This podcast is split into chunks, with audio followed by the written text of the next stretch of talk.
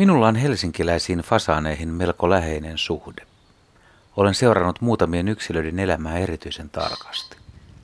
Pariin komeaan koiraaseen, Jukka ykköseen ja Jukka kakkoseen, olen tutustunut Lauttasaaren eteläkärjessä erityisen hyvin.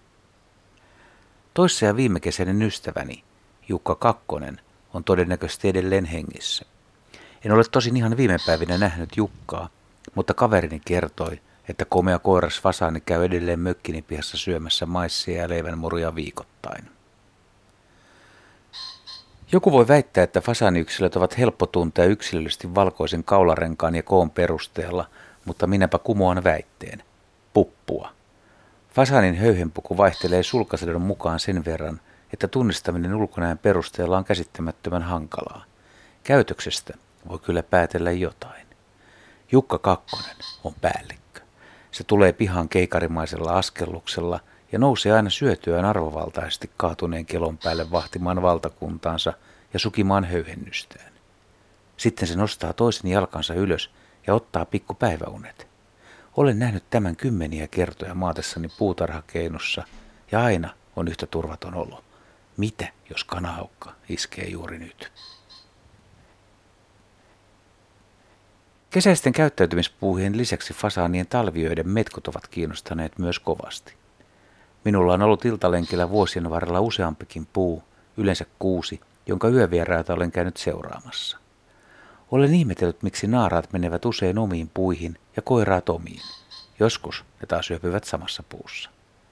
Tai miksi ei voi hiljaa hiipiä oksalle nukkumaan, vaan koiraan pitää vähän ennen H-hetkeä kotkottaa ja kakistella. Miksi joku lintu jää oksalle hyvinkin näkyville ja toinen osaa kätkeytyä rungon viereen? Millä perustein fasanit ylipäätään valitsevat paikkansa?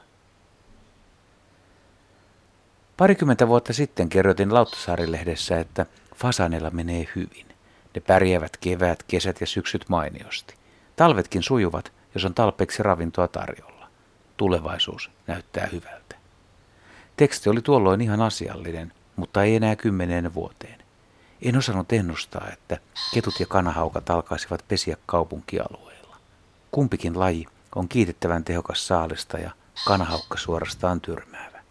Kun samaan aikaan puistoalueita on siistitty ja taloyhtiöt haluavat pihamaistaa nurmimaisia, ei pensaikkoja ja tiheää aluskasvillisuutta suosita, on selvää, että fasaaneille on tullut vaikeuksia. Irtokoirat ajavat naaraat pesiltä ja varikset syövät munat. Lauttasaaren fasaanit vähenivät nopeasti. Tilanne muuttui yllättäen suorastaan huolestuttavaksi. Naaras fasaanista tuli ensin harvinainen, sitten se katosi kokonaan. Muutama koiras jäi sinnittelemään. Sitten oli vain yksi. Jukka Ykkönen. Se tepasteli yhden talven Lauttasaaren eteläkärjessä ja huuteli koko kevään yksinäisyyttään. Ei löytänyt taistelukaveria eikä rouvaa.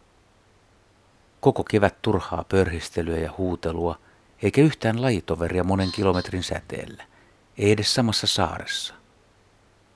Rikos on vanhentunut, mutta voin kertoa tapahtumasta lyhyen version.